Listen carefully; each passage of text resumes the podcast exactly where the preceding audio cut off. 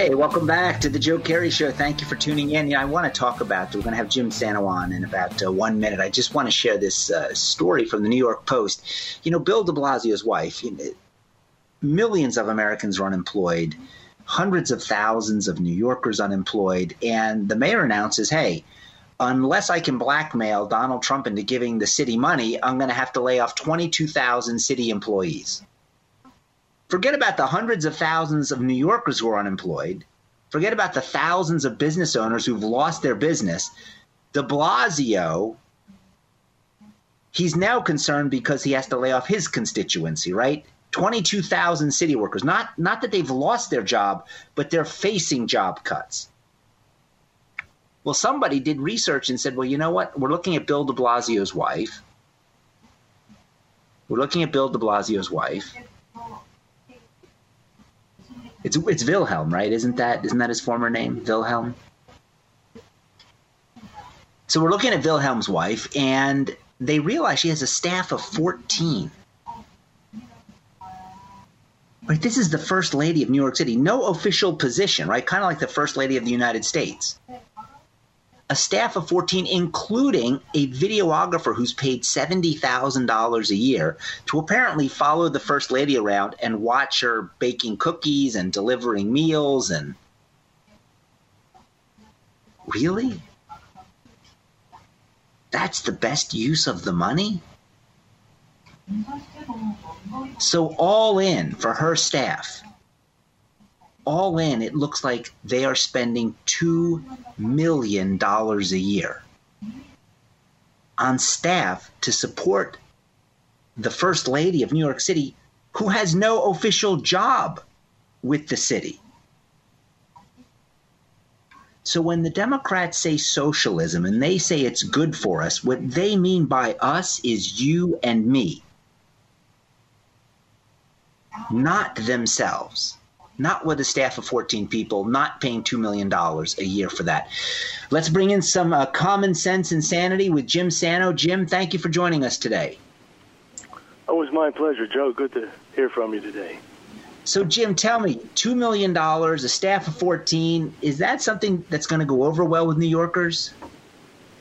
Well, I can add a few things to that, but before I get into that, if I may, you were talking about Josh, your son. I would make a suggestion on air. Maybe folks, their children as well as themselves might be interested, but a book that he could read very quickly that would give him insights for the rest of his life is called Lord of the Flies.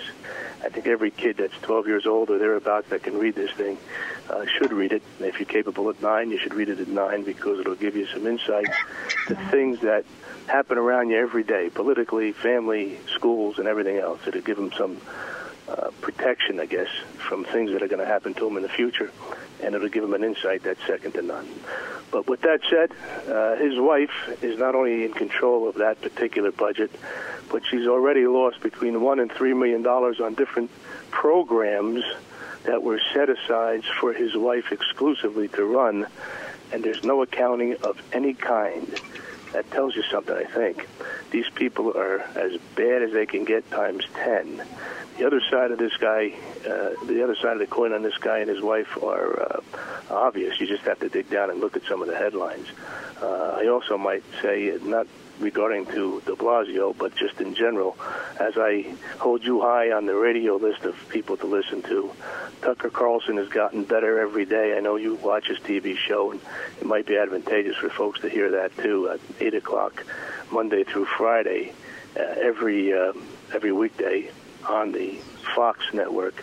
The man has gone tremendously uh, crazy, I guess you might say, in investigating things that are absolutely uh, pertinent for the public to know. He's done such a phenomenal job as well. So I just wanted to bring that up as well. And as I said last week, I think the only solution, unfortunately, to New York is uh, if we can somehow get a recall on this guy who's really bad uh, before there's nothing left, and somehow encourage Rudy Giuliani to take the helm and fix these problems and prosecute those who have to be prosecuted. Jim, have you have you watched any of the DNC? I know that's a big ask, um, but do you see any of it? Do you watch any of the clips? Because I, when I started the show, I said it's devoid of any vision. Like there's no America is better. We can be better. Let's go better. it really seems to be nonstop.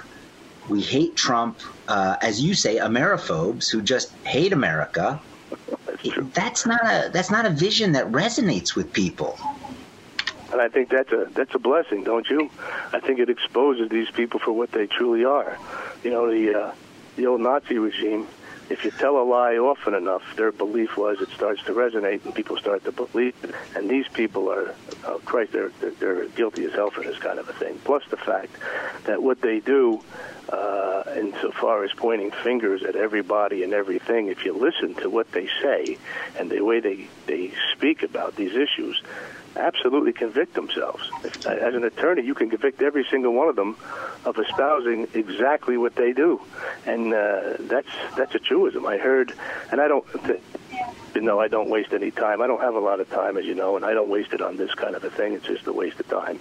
These people are a joke from top to bottom. But if you heard Bernie Sanders, and I heard that on an excerpt on a news show the other night, I think it was the first night of this uh, convention, if you want to call it that, everything he said reinforced my position for Donald Trump because everything he was espousing that needs to be addressed is being addressed.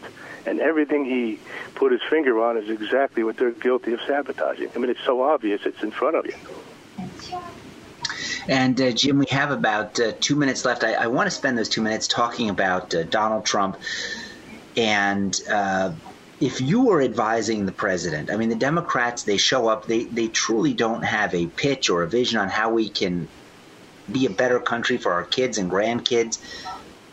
If you were advising the president, what advice would you be giving him? I mean, I don't know if you heard it, but on the show, like uh, the, the, Democrats, uh, Biden, Harris, they're not even getting a bounce from their convention.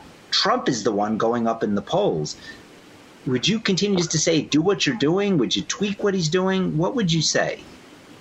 Well, as I've said to you in the past, everything he does is true to his own heart. The man is a believer in the American system. It's an obvious. Just look at what he's accomplished in three years and look at how he goes about solving a problem. He doesn't stop. He's relentless until the problem is solved or on the brink of being solved. And every single thing that he has attempted to accomplish, he's made some tremendous progress and some tremendous successes and wins.